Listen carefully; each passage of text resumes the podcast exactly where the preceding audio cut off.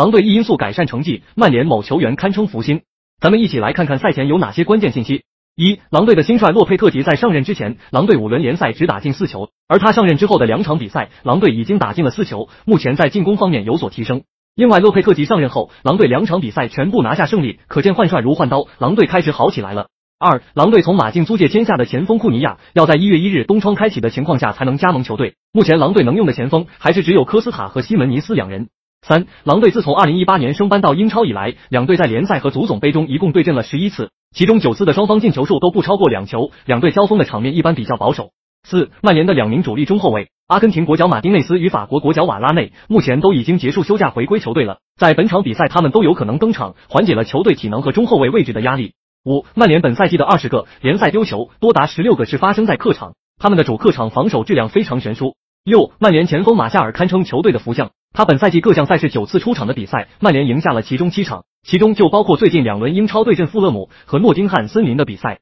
那么本场比赛你更看好谁？